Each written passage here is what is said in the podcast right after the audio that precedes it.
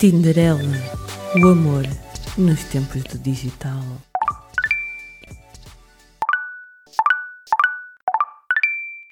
Boa noite, Tinderelas e Tinderalhos deste Porto e Portugal. Bem-vindos à segunda temporada do Tinderela, o amor nos tempos do digital. E convosco, como sempre, Miss Lolita Von Teese e Miss Carolina Von Sweetrap, eu mesma. Este programa passará todas as sextas-feiras, às vinte e três horas, na Rádio Portuense. Antes de avançarmos para o programa de hoje, temos que fazer os avisos da praxe, que é: pessoas com baixa autoestima não se metam no Tinder, podemos utilizar a linguagem imprópria e não somos patrocinadas por nenhuma app de online dating. Queremos também agradecer aos nossos cerca de novecentos e setenta ouvintes que fielmente nos seguem todas as semanas nas plataformas de podcast por terem ouvido o nosso programa mais de vinte mil e setecentas vezes até agora. Portanto, serão estes sensivelmente os números ao dia de hoje. Hoje o tema do nosso programa é algo que todos nós queremos saber. Já não há contos de fadas. Vamos perceber porquê.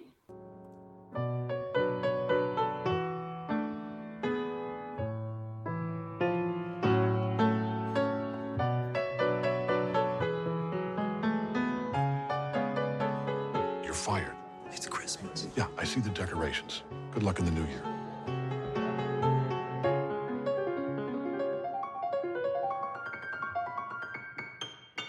I just heard you play, and I wanted...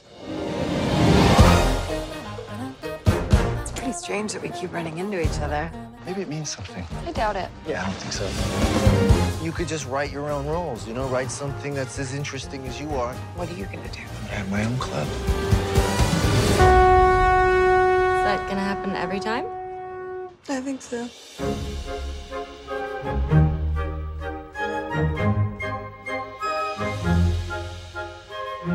How are you gonna be a revolutionary if you're such a traditionalist? You're holding on to the past, but jazz is about the future. Maybe I'm not good enough. Yes, you are. Maybe I'm not. It's like a pipe dream. This is the dream. It's conflict and it's compromise. It's very, very exciting. Temos connosco uma convidada muito especial, Luana Cunha Ferreira, psicóloga clínica, professora auxiliar convidada na Faculdade de Psicologia da Universidade de Lisboa, doutorada em Psicologia Clínica e da Família pelas Universidades de Lisboa e Coimbra, faz terapia de casal, individual e familiar há mais de uma década e foca a sua investigação científica nos temas da parentalidade, conjugalidade, famílias hetero e homoafetivas, intervenção em terapia familiar, crianças e jovens em risco e ou perigo, alienação parental e sistema judicial, questões de género e racialização. É autora publicada em diversas revistas científicas internacionais da especialidade e também terapeuta familiar pela Sociedade Portuguesa de Terapia Familiar. É de Lisboa, mas trabalhou e estudou em Moçambique, Estados Unidos e Inglaterra. É assumidamente feminista e antirracista. Olá, Luana, bem-vinda. Olá, boa noite. Obrigada pelo convite, é muito bom estar aqui convosco. Obrigada, Luana, nós estamos muito contentes. Um, eras uma das pessoas que eu queria muito trazer aqui para desconstruir aqui algumas perguntas pessoais. Né? Como eu costumava dizer a brincar, eu vou fazer terapia de borla nesta próxima hora. Lolita vai aproveitar. E vou começar por te fazer a pergunta do milhão de euros, que é mais a pergunta que eu recebo, acho que por todas as pessoas com quem falo sobre isto, que é: porquê é que se andamos todos à procura do mesmo nas apps de online dating, seja no Tinder ou no Bumble ou noutra qualquer, porquê é que ainda assim continuamos sozinhos? Porquê é que só alguns é que atingem o sucesso no Tinder?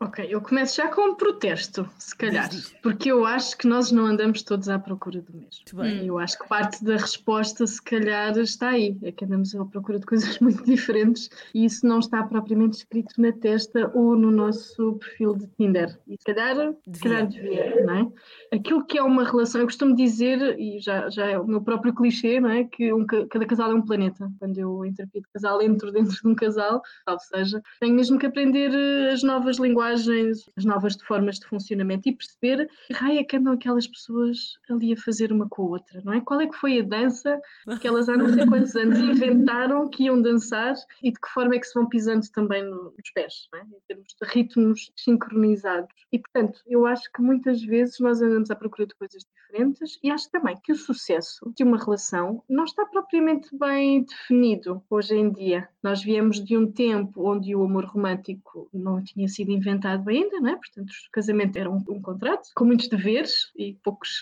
direitos, ou pelo menos em lados um bocadinho mais obscuros. Ah, e agora estamos num sítio em que a relação é basicamente tudo aquilo que nós sempre sonhamos e tudo aquilo que nós temos medo também. Portanto, uma relação pode ser um sucesso se as pessoas casarem, se as pessoas mantiverem esse casamento até à morte da primeira, né? Do primeiro, de um dos ou, ou ambos, da extinção da primeira, né? Mas um, um, uma relação pode também ser um sucesso de providenciar uma resposta adequada, ou quem sabe até muito positiva, às necessidades de desenvolvimento de uma ou ambas as pessoas envolvidas, não é? E se calhar pode-se fazer em dois meses, em seis meses, em três anos, em dez anos, em quinze anos.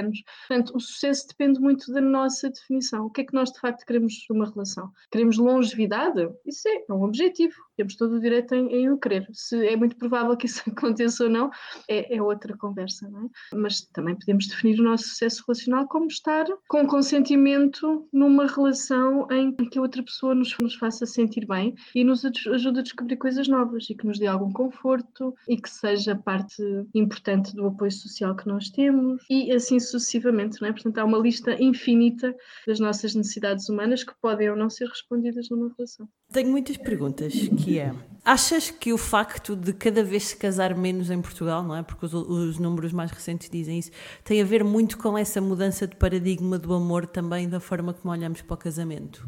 Bom, nós casamos menos, é, é um facto. Eu não sei se estamos menos em relações. Claramente o casamento já não é a modalidade preferida, parece-me, dos portugueses para se relacionarem. A união de facto ou a coabitação, durante mínimo dois anos em economia comum, parece, isto parece ter muito que se diga, parece estar a ser mais frequente e por isso simplesmente não sabemos, e não sabemos porque há coisas que nós não, não medimos. Tal como nos censos, infelizmente, houve aqui uma recusa de se perguntar a questão racial, que era tão importante para nós sabermos. Na, na questão da união de facto, a, a mesma coisa, nós podemos ir à junta de freguesia a obter um certificado de união de facto, mas a grande parte das pessoas não o faz nem o tem que fazer. Portanto, calhar quando falarmos da taxa de divórcio podemos também pensar nisso, é que só se divorciam as pessoas que se casam. Portanto, estes números assustadores que nós temos da taxa de divórcio, e sim, são assustadores, eu acabei de ver os números de dois mil e vinte, só representam as pessoas que se casaram, que são efetivamente cada vez menos, tirando ali uns anos, penso eu que dois mil e quinze, em que a taxa subiu um bocadinho, mas sim, parece não ser a modalidade mais preferida. Por não ser, em termos de, da sua execução ou da sua operacionalização, não quer dizer que não esteja no nosso imaginário, nomeadamente várias crenças e práticas inerentes a um casamento mais clássico. Isso muitas vezes confunde-se com, se calhar, ideologias mais contemporâneas que entram, entram um pouco em choque e, e nós não temos os nossos contornos muitas vezes completamente definidos entre estas várias gavetas.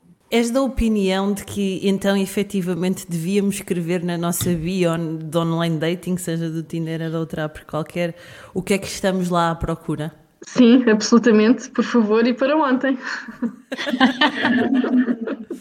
Sim, eu acho que sim, porque a questão de, das aplicações, não só no momento de pandemia, a pandemia foi aqui um, um especial acelerador das relações, não é? Mas as apps como o Tinder claramente potenciam esse aceleramento e há partes positivas desse aceleramento, eu tenho poucas dúvidas em relação a isto, também há riscos, mas há partes positivas e uma delas é que se calhar nós entusiasmamos com muito mais rapidez porque percebemos, se calhar com mais rapidez, que quem está do outro lado a responder de forma tão certeira às nossas perguntas vai diretamente responder responder àquilo que nós estamos à procura e às nossas necessidades, sobretudo se isso for muito claro, não é? E, portanto, se as pessoas estiverem de uma forma genuína e não a fazerem danças uh, um bocadinho mais, mais complicadas. É interessante teres dito isso, porque eu tendo a achar, e se calhar estou completamente errada, mas eu tendo a achar que essa rapidez é porque estamos todos mais sedentos de chegar ao ponto em que, que encontramos alguém em que temos uma relação. Não sei se isso tem a ver com a pandemia, se tem a ver com os tempos que correm, que todos nós andamos mais a correr, se mas, tem a ver com a nossa idade, com a idade em que nós estamos também. Ou com a idade, sim, também, a faixa etária, exatamente. Portanto, é, para mim é interessante que tenhas dito isso, porque eu vejo sempre como, não porque nos estão a responder exatamente àquilo que nós queremos, ouvir ou saber, mas porque estamos todos muito desejosos que aconteça. Eu tenho um bocadinho mais fé em nós, não sei se é da minha profissão, mas sim, tenho, tenho alguma fé em nós. Não, é verdade que nós na pandemia ficamos, em geral, em média, em tendência, muito mais isolados. É verdade também que com a idade, se calhar, sabemos melhor aquilo que queremos. Não tanto às vezes com a idade, mas mais com a experiência relacional, não é? Nós agora somos muitas vezes monogâmicos em série, ou quase monogâmicos em série. E, portanto, acumulamos, se calhar, rapidamente uma experiência relacional que há umas décadas não, não faria sentido sentido para uma pessoa de trinta anos, eventualmente. Portanto, acho que tinha tudo. No entanto, sinto que muitas vezes, e dependendo obviamente do nosso desenvolvimento pessoal também, nós conseguimos criar uma vida de solteiro.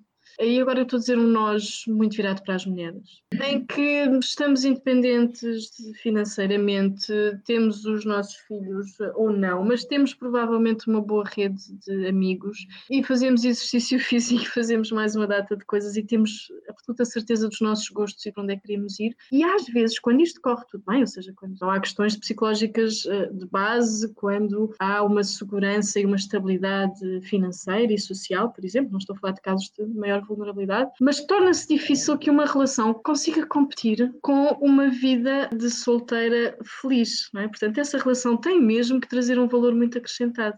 E quem está bem sozinho, e por bem não estou a dizer bem de forma perfeita, nós não somos feitos de facto estar sozinho, mas quem se sente bem sozinho sabe exatamente qual é que é esse valor acrescentado que uma relação pode trazer e sabe também quais é que são os custos, nomeadamente para a gestão de tempo e sobretudo para a vulnerabilidade emocional. E se calhar nós estamos cada vez mais cientes dessas, dessa diferença que pode fazer a diferença e por isso vamos logo à procura dela, ou reconhecemos-la quando ela chega. Uh, acho que podemos acabar o programa aqui, já percebi. Exato.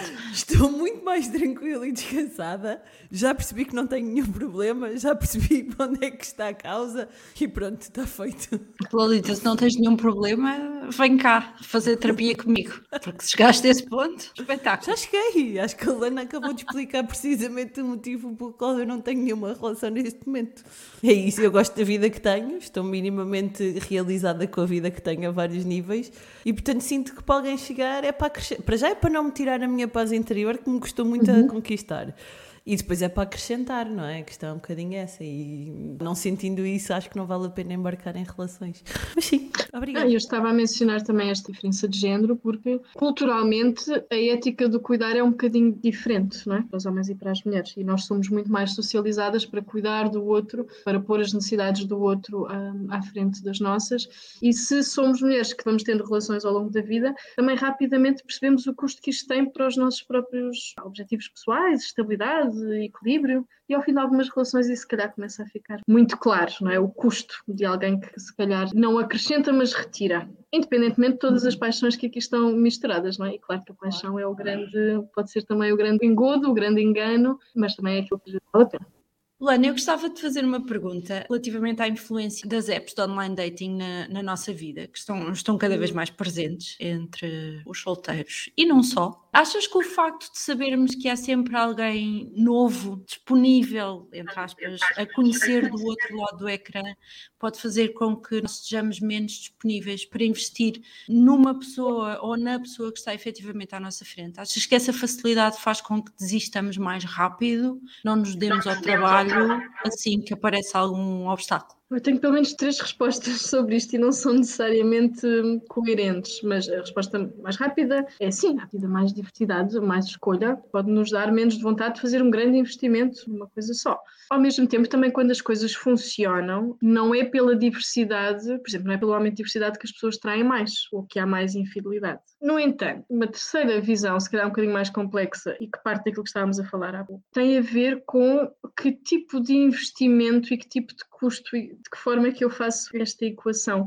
Porque se eu já sei relativamente bem aquilo que quero e aquilo que não quero, se calhar mais cedo numa relação, sobretudo quando sei que há ali uma, uma enorme panóplia de, de pessoas a explorar, e há mesmo muitas pessoas no mundo a explorar. Se calhar quando eu começo numa relação a, a sentir as primeiras, não direi bandeiras vermelhas, mas bandeiras amarelas, eu se calhar nem vou lá ver se elas se podem transformar em verdes, não é? Se calhar vou assumir que são vermelhas, vou assumir que vai dar muito trabalho para aquilo e que eu tenho. E passas ao próximo. E passo ao próximo. Muitas vezes okay. é, é este mecanismo, e eu não quero mesmo aqui passar a ideia que isto é uma coisa boa ou má, porque não sabemos, ou seja, num plano mais macro nós não sabemos se isto é bom ou mau, pode ser altamente adaptivo, pode ser sinal de uma sociedade altamente individualista também, não é? E de nós temos cada vez menos capacidade para arriscar, ou pode ser todas estas coisas ao mesmo tempo. Ponho as minhas fichas aí. Portanto, se eu te perguntar se tu achas que nós, homens e mulheres, temos expectativas irrealistas, qual é que é a tua resposta? Isto em relação aos relacionamentos, claro. Sim, sim e sim, temos expectativas irrealistas em termos de, daquilo que são as noções de amor romântico, não é? Que de facto é quase como, estava a ler há pouco um artigo, é quase como se fosse uma religião, esta coisa do amor romântico, é culturalmente herdado, tem as suas práticas, tem as suas crenças, tem também os seus rituais, não é? E, e tudo isto é depois estruturado em produtos culturais, filmes, em celebrações. Há penalizações para quem não, para quem não cumpre as regras desta religião, não é? Do, do amor romântico, nomeadamente ficar sozinho até ao fim dos dias. Às vezes pode ser, pode ser uma coisa...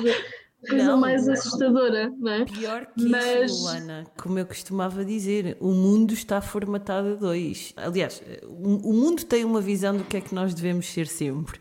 E isso uhum. é muito visível nos hotéis. Tu pagas basicamente o mesmo, ficando sozinha num quarto ou ficando a dois num quarto. E eu sofria imenso quando viajava, ainda sofro, uhum. mas agora viajo menos, não é? Portanto, viajava sempre sozinha e pagava basicamente o mesmo para dormir que duas pessoas. E aí é que tu notas muito que de facto o mundo está formatado a dois. Sim, isso pensando no casal... Pensando no casal e também na, nas famílias, não é? Do que é que são as sim, famílias sim, sim. monoparentais e as penalizações. Dois adultos e uma criança para dar desconto para bilhetes no cinema ou em museus, que é outra coisa certo. Que eu adoro, sim. Partindo do princípio que isto é quase uma religião, não é? Esta ideia do amor romântico, há dogmas que nós não conseguimos, e agora falando como cientista, não conseguimos evidências que as suportam. Esta ideia que há um casal que começa apaixonado um, e que depois leva esta paixão ao longo da vida, não tem evidência científica que a suporte. A ideia que o desejo sexual é algo também relativamente estável, que só decresce com a idade e não com o tempo da relação, também não. A ideia que as mulheres precisam de muito mais intimidade emocional para depois terem desejo sexual, ultimamente também não se tem verificado. Em termos empíricos, parece afinal que o desejo sexual das mulheres precisa de muito mais diversidade do que, do que dos homens, e nós andamos este tempo todo a achar precisamente o contrário. Portanto, há aqui uma data de coisas que, nós, que é impossível nós não acreditarmos, é impossível, porque andamos décadas a consumir, vou chamar assim, produtos culturais em, em, em geral, não é? Mas de facto a consumir uma religião, entre aspas, que depois, claro que tem exceções, e há exceções onde as coisas funcionam muito bem, de forma perfeita e com zero trabalho. Mas são precisamente isso, não é? São, são exceções. E na terapia de casal nota-se muito o tipo de expectativas completamente uhum. irrealistas, às vezes não completamente, não é? Mas irrealistas que as pessoas têm, por exemplo, em relação a, até à gestão do trabalho doméstico, que não vai ser um tema e acaba por ser às vezes o, o grande tema. E depois também tem a ver com, com o nosso desenvolvimento e com as nossas famílias de origem e todas esse, essas mitologias que depois se acrescentam a esta grande religião. Portanto, resposta curta, Carolina, sim. Então, com isto tudo, fazendo aqui um pequeno embrulhinho, acho que podemos dizer que homens e mulheres procuram coisas diferentes, certo? Também não concordo. Achas que procuram o mesmo de forma diferente? Acho que são historicamente diferentes. Não vou dizer estruturalmente, porque cada vez temos menos evidências também disso, mas claro que somos socializados culturalmente de uma forma completamente diferente. Em chegando à relação propriamente dita, as necessidades dentro do meu consultório são mesmo muito semelhantes. As pessoas querem basicamente a mesma coisa, em casais hétero, em casais homo, seja o que for. As pessoas querem ter alguém com quem consigam conversar, querem ter alguém que se sinta atraído por eles e porque se sintam um, atraídos, querem ter alguma segurança emocional, querem ter segurança suficiente para arriscar também.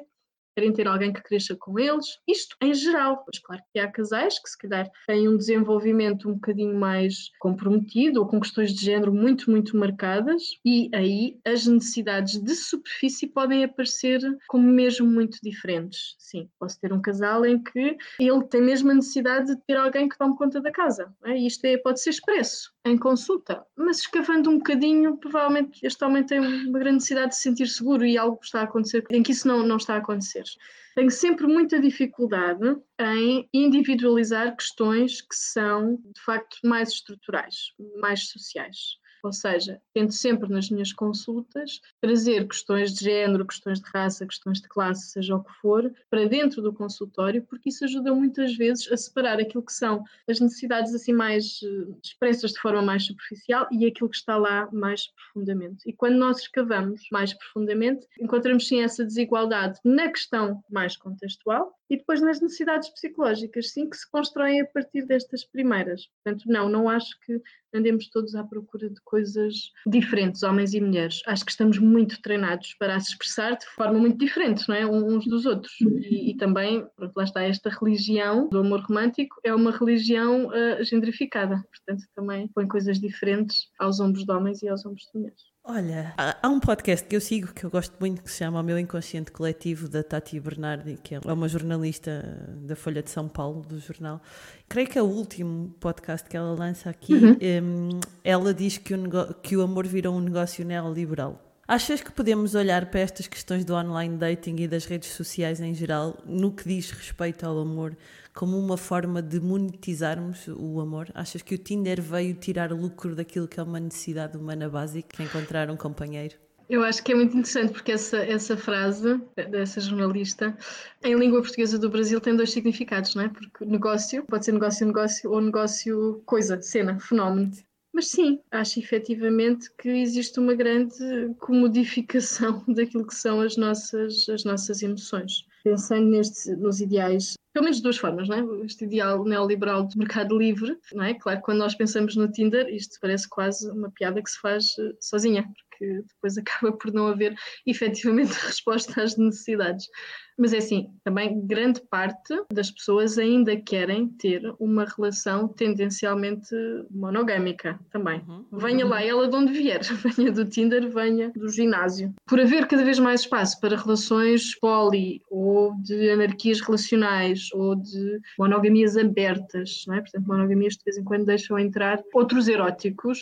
Não quer dizer que a maioria ainda não tenha, ou já não tenha também este tipo de, de presença e de necessidades perfeitamente justificadas. Agora, estes ideais, se calhar, do outro lado da questão, liberais, de o grande valor colocado numa ideia de liberdade que tem a ver com a autossuficiência, com a autossuficiência extrema, isto sim eu acho que é efetivamente danoso neste momento sociocultural que estamos, que estamos a viver agora, não é? Portanto, valorizamos imenso a hiperindependência. Portanto, alguém que, estando sozinho ou em relação, não precisa do outro para absolutamente nada. Fez-se sozinho. Sozinho, continua sozinho, sabe suprir as suas próprias necessidades. Que felicidade! Portanto, somos a fonte, a única fonte da nossa felicidade. Isso não é utópico? Não só é utópico, como uh, em termos uh, científicos, posso dizer, científicos, uh, filosóficos ou da ciência psicológica, pelo menos, é absolutamente errado. Ou seja, a hiperindependência é de facto uma resposta traumática. Traumática.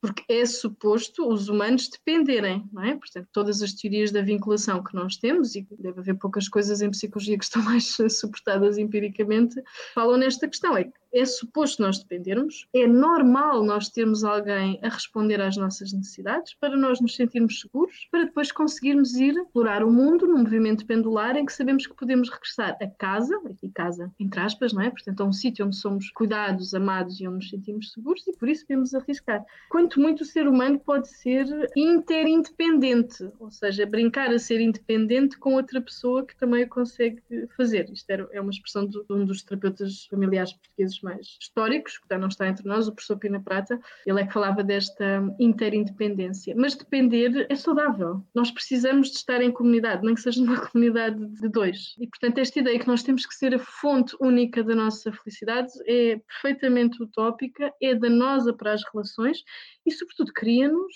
aqui também sendo num quadro mais neoliberal, cria-nos uma culpa terrível de não estarmos a conseguir suprir as nossas próprias necessidades, quando contextualmente isso é impossível. ou estruturalmente, quero dizer, isto é impossível porque nós precisamos de estar em comunidade, de estar na rede e de basicamente estarmos a suprir as necessidades uns dos outros e a cuidar uns dos outros. É para isto que os humanos foram feitos. Bem, segunda sessão de terapia em meia hora, mas estás-me a lembrar de uma coisa. Eu já tinha lido, de facto, que a ultra-independência é um sinal de trauma. E, e vou partir de um exemplo muito pessoal que me aconteceu. Eu, no, em, no ano passado, em dois mil e vinte e um, conheci uma pessoa com quem senti imensa conexão a todos os níveis. E desde o início que ele me disse sempre que não estava disponível para relações. E todo o comportamento era ao contrário disto, mas as palavras eram sempre: eu não quero uma relação, eu não quero estar com ninguém, eu não quero partilhar a minha vida com ninguém, portanto eu sou feliz assim, é assim que eu quero estar. E tu chegas a um ponto que, amigo, não estou aqui para te fazer mudar de ideias nem te mover da tua postura, mas eu sei que isso é um sinal de trauma e não te posso dizer isto porque senão vais achar que eu estou a psicoanalisar-te. Uh, estava enganada, Luana. Bom, a ordem dos psicólogos não me permite gerar diagnósticos by proxy.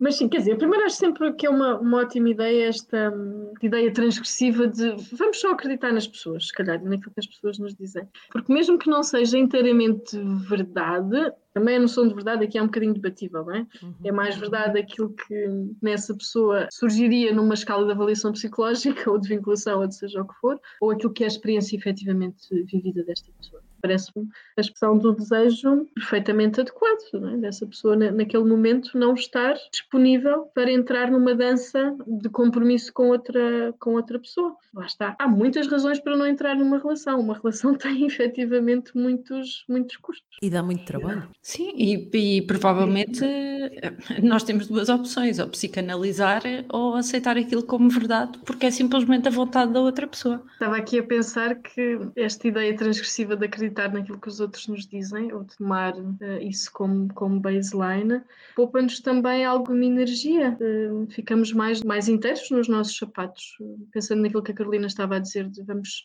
psicanalizar ou vamos, ou vamos acreditar. Qual é a vantagem de, de avançarmos mais numa relação que se de facto um, aquela pessoa está a definir limites tão claros? E os limites são... É mesmo difícil as pessoas às vezes expressarem limites com clareza e quando os expressam é importante ouvir, mesmo que não compremos completamente a verdade subjacente. Luana, um dos nossos convidados, um dos nossos primeiros convidados, o David Cristina, falou que neste momento temos uma taxa de divórcio da ordem dos setenta por cento em Portugal. Isto deve-se em parte à emancipação feminina e a não aturarmos relações que não nos preenchem, não nos trazem aquilo que nós sentimos que precisamos, ou não estamos genuinamente disponíveis para as exigências que uma relação nos pede. Bom, esses números estão um bocadinho desatualizados. Portugal normalmente anda ali nos sessenta por cento Ups. de taxa de... Não faz mal. De taxa de divórcio. Batemos, de facto, nos setenta por cento pouco tempo depois da Troika, ou dos anos da Troika, penso eu. Talvez ali dois mil e catorze, dois mil e treze, quinze, não me lembro bem.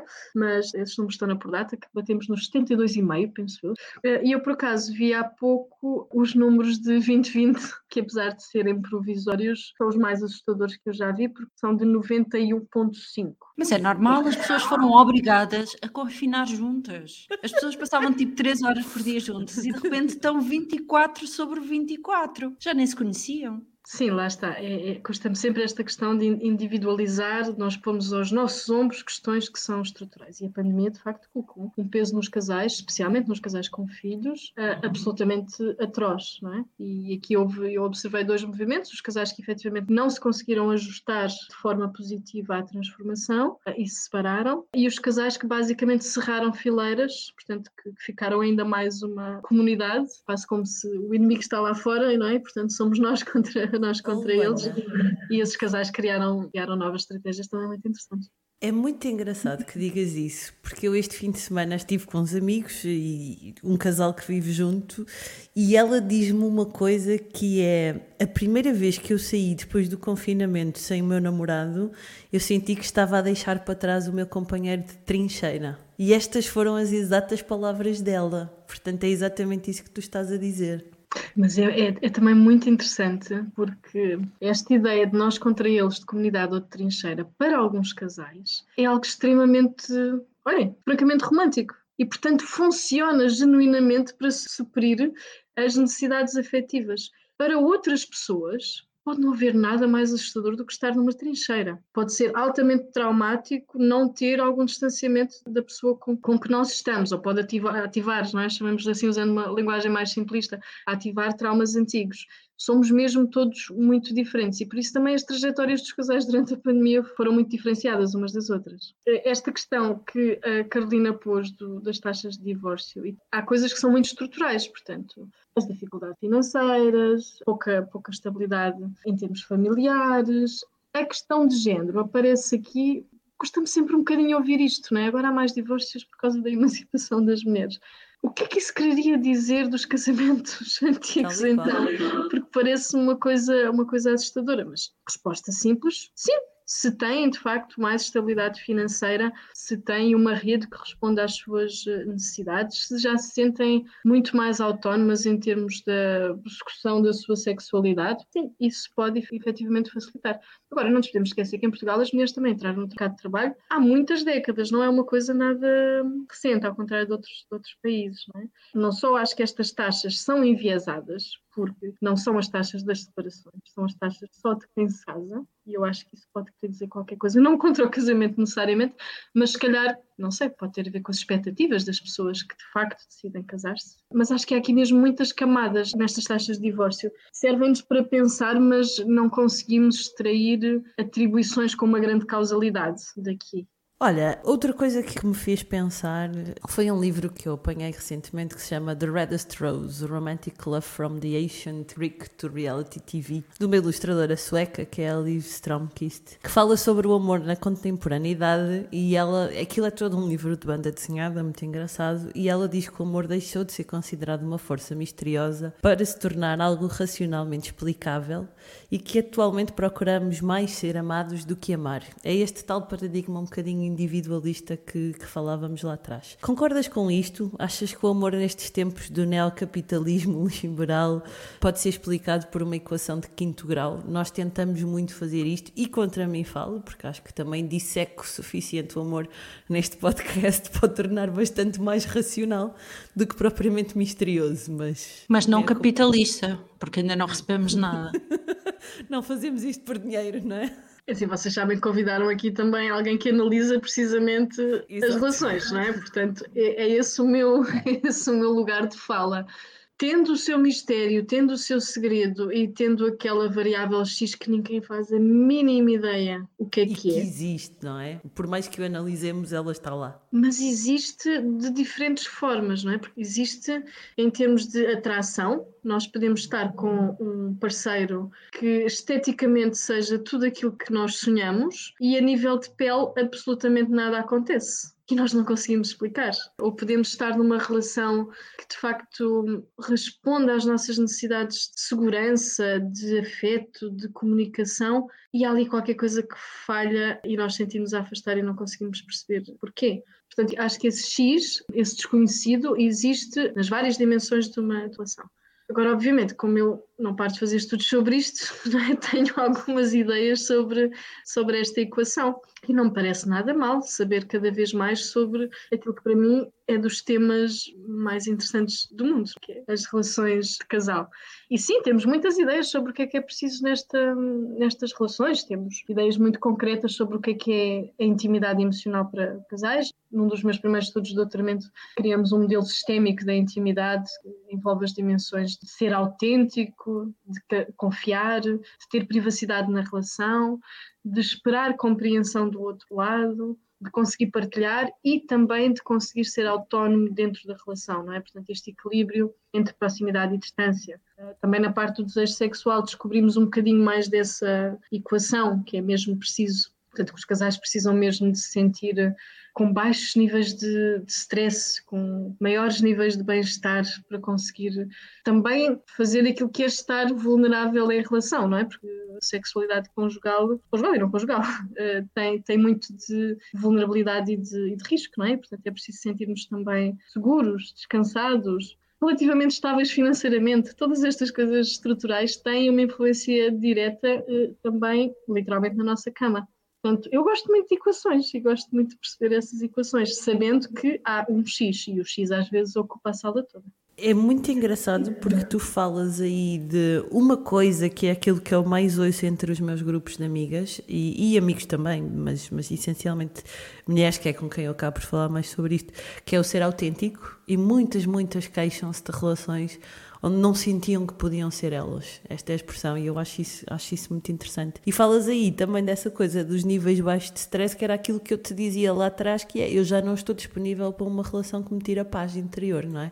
Porque me custou a conquistar, ou seja, já passei aqui vários picos de stress pessoal derivado a várias situações de vida e consegui esse bem-estar, e uma relação que venha não me pode tirar esse bem-estar, porque senão não dá vontade de a continuar. E uhum. eu não tenho a utopia de achar que há de ser tudo sempre um mar de rosas, porque eu acho que depois também caímos um bocadinho nesse erro, e também será aí geracional, não só, mas também, que é, nós achamos que as relações vão, têm que ser sempre fáceis, e eu não acho que as relações tenham que ser sempre fáceis. Eu acho que as relações vão passar por períodos complicados e de algum conflito. Tem a ver com a forma como nós gerimos o conflito e muito da raiz desse conflito. E, portanto, é aquilo que falávamos lá atrás do há sempre alguém a seguir. Acho que isso às vezes faz com que as pessoas desistam das relações por, por diferentes motivos, hum. e às vezes bem, atenção, não estamos aqui a julgar, mas a questão é, é isso. Não pode ser um nível de stress muito grande, porque senão as pessoas não aguentam.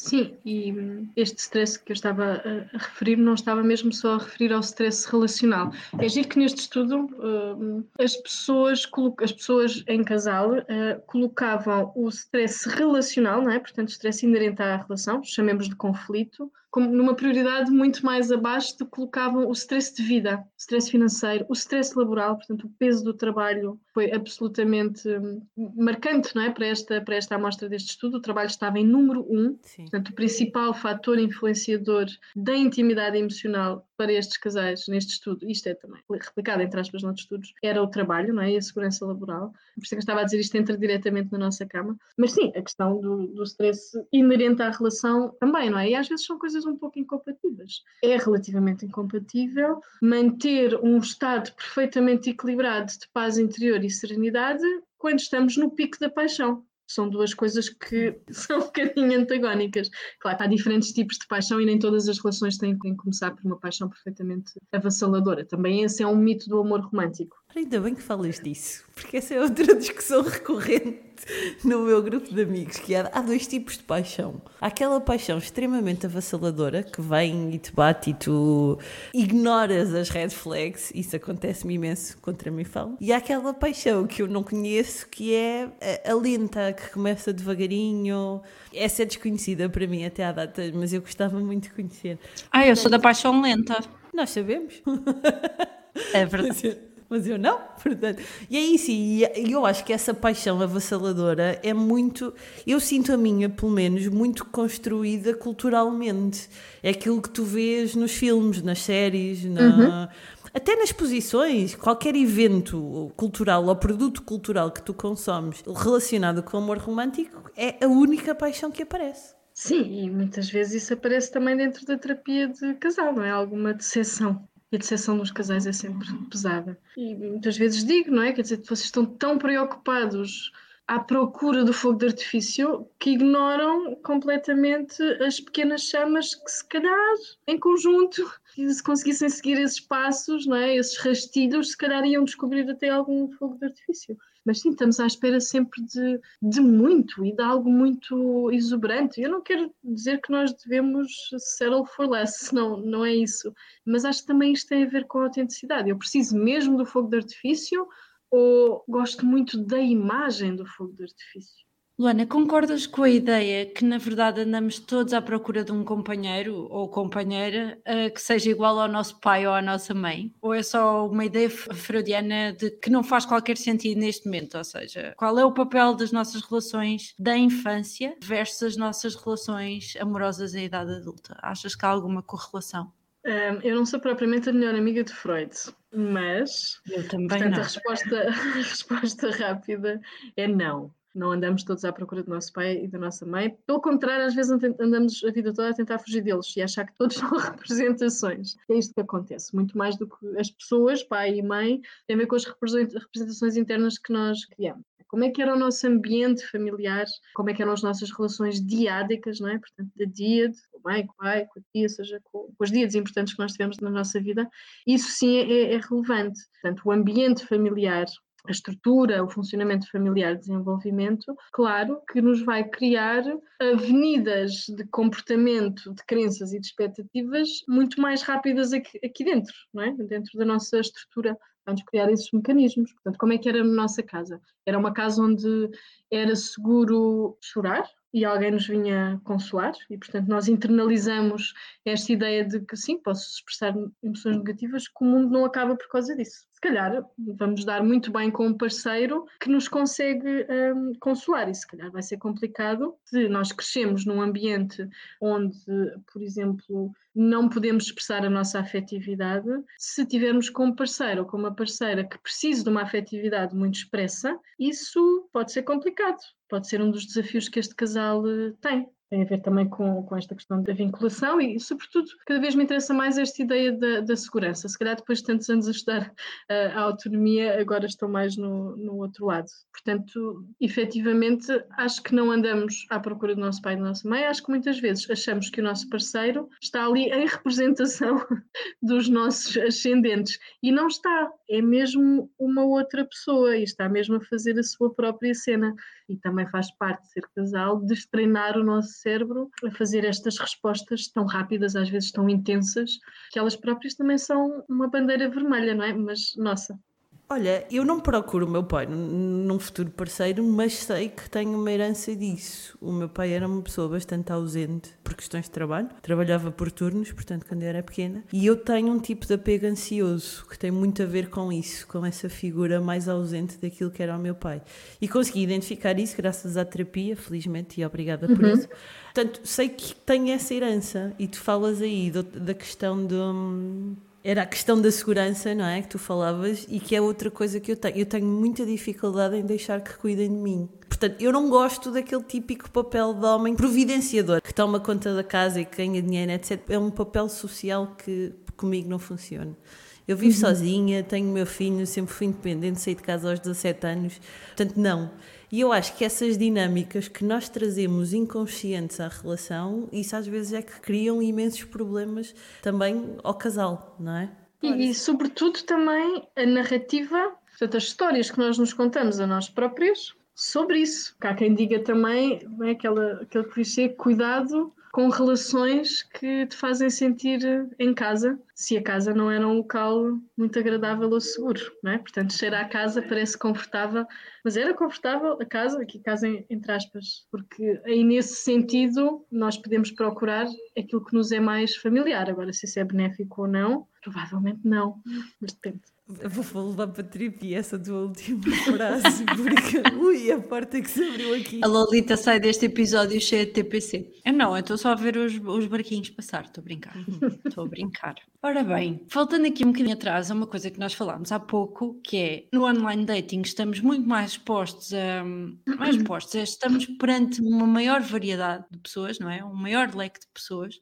Tendencialmente estamos mais expostos à rejeição. Talvez haja uma, uma maior taxa de probabilidade de rejeição por estarmos expostos no online dating. Achas que isto nos tornará mais descrentes no amor? Como se cada impacto destes de rejeição deitasse abaixo um, um tijolinho da nossa crença no amor?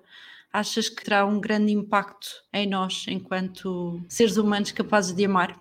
Depende muito do ponto, ponto onde nós estamos, não é? Ou da fase da vida, ou da semana, ou do mês, onde nós, onde nós estamos. Quer dizer, temos evidência, a Ellen Fisher fala, fala muito isto, temos evidências de que o cérebro humano não está preparado para lidar com vinte e cinco perfis uh, de seguida. Portanto, nós podemos ter aqui, para quem tem baixa autoestima, simplificando, como vocês estavam a dizer no início, uh, isto pode ser de facto muito violento e podemos começar a contar uma história, lá está, não é? Porque a nossa realidade tem a ver com as histórias que nós permanentemente nos contamos, nos vamos contando. Podemos rapidamente criar histórias de, de grande rejeição, rejeição que só vem reforçar coisas que nós já... já trazíamos de casa também e, portanto, pode muito rápido correr muito mal. E serve sempre também a hipótese que nós tínhamos quando eventualmente chegamos ao Tinder, não é? Se temos a hipótese de ah, isto não vai servir absolutamente para nada porque ninguém me quer, é, provavelmente vamos confirmar essa hipótese hum, rapidamente, não é? Se for essa a nossa hipótese de partida. Se a hipótese de partida for, bom, há tanta gente no mundo, vamos lá explorar um bocadinho a diversidade incrível que há, inclusivamente todas as pessoas que obviamente não vão estar interessadas em mim, é uma hipótese um bocadinho diferente. Uh, e, portanto, eu recomendo atualmente que as pessoas moderem o seu consumo de aplicações para alguns minutos por dia, porque o nosso cérebro não está mesmo preparado para esse, nem para a diversidade, nem às vezes para estas frequências de, de rejeição ou daquilo que pode ser conceptualizado como rejeição. Luana, eu preciso de um diagnóstico a uma situação cinzenta. A Carolina sabe que isto foi amplamente debatido. Então... eu tentei terapizar. É verdade, tu tentaste, mas eu vou pedir ajuda a quem percebe da a quem coisa. Sabe. Um então, eu dei match com um rapaz no Bumble há duas semanas, mais ou menos, numa sexta-feira à noite. Tivemos uma excelente conversa, ele estava altamente investido em conversar e conhecer-me. E fizemos ali um jogo de perguntas que o Bumble tem, muito engraçado, e estava a ser mesmo muito giro porque ta- percebemos que estávamos a responder de uma maneira muito, muito parecida às coisas. E eu sugeri a determinado ponto passarmos a conversa para o presencial, quando ele me diz que ne- no dia a seguir já ia ter um encontro com a outra pessoa.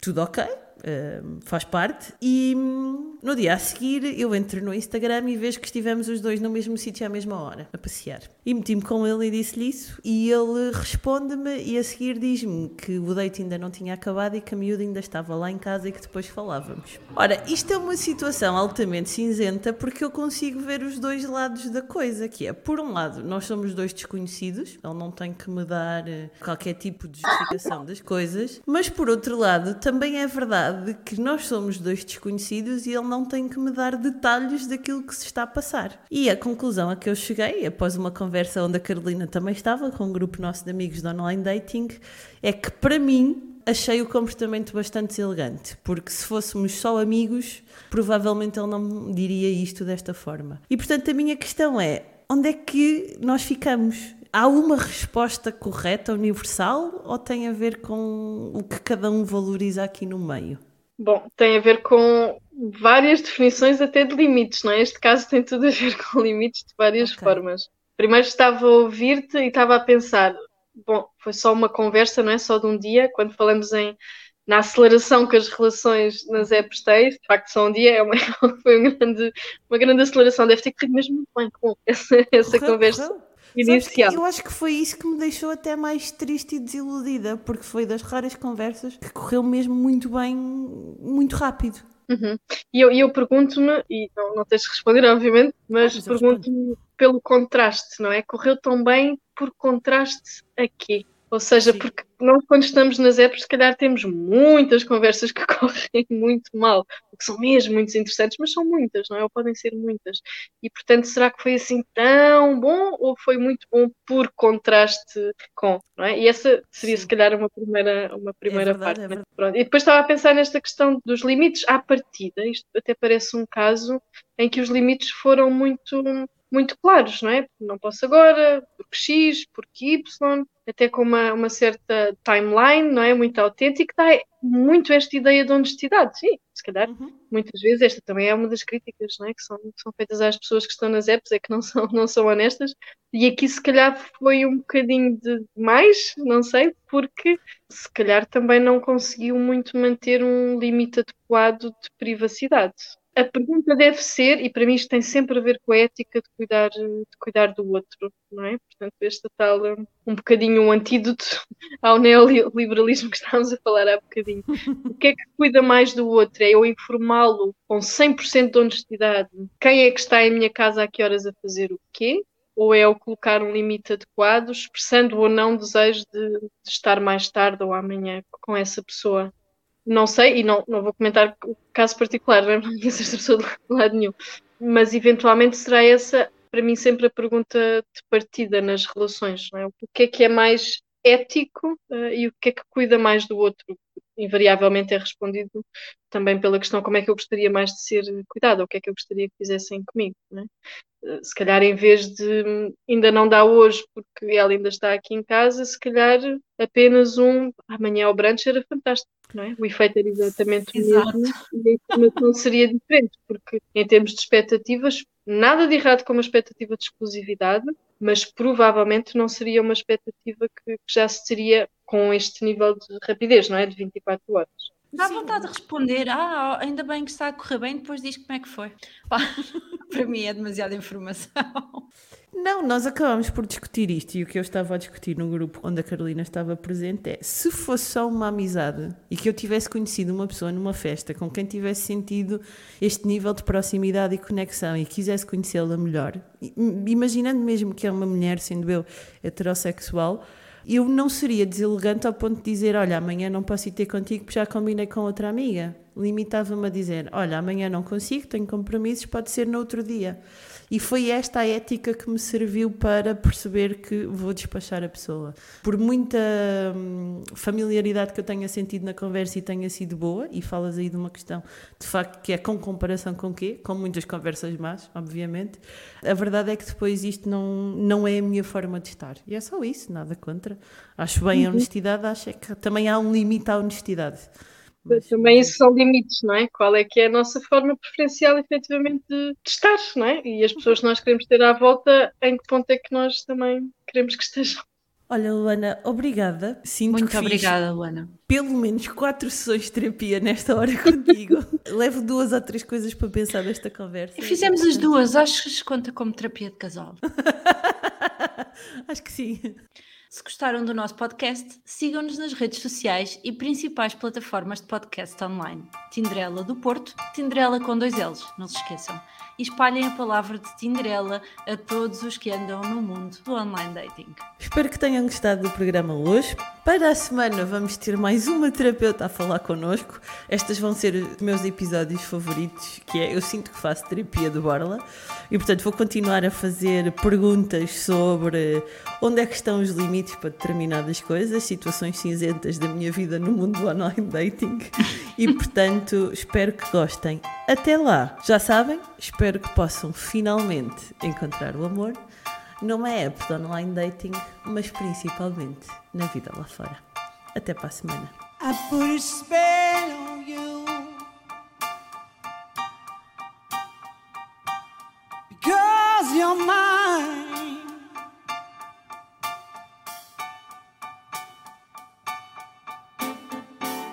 You better stop the things you do. I tell you, I ain't lying. I ain't lying. You know I can't stand it. You're running around. You know better, Daddy. I can't stand it, 'cause you put me down.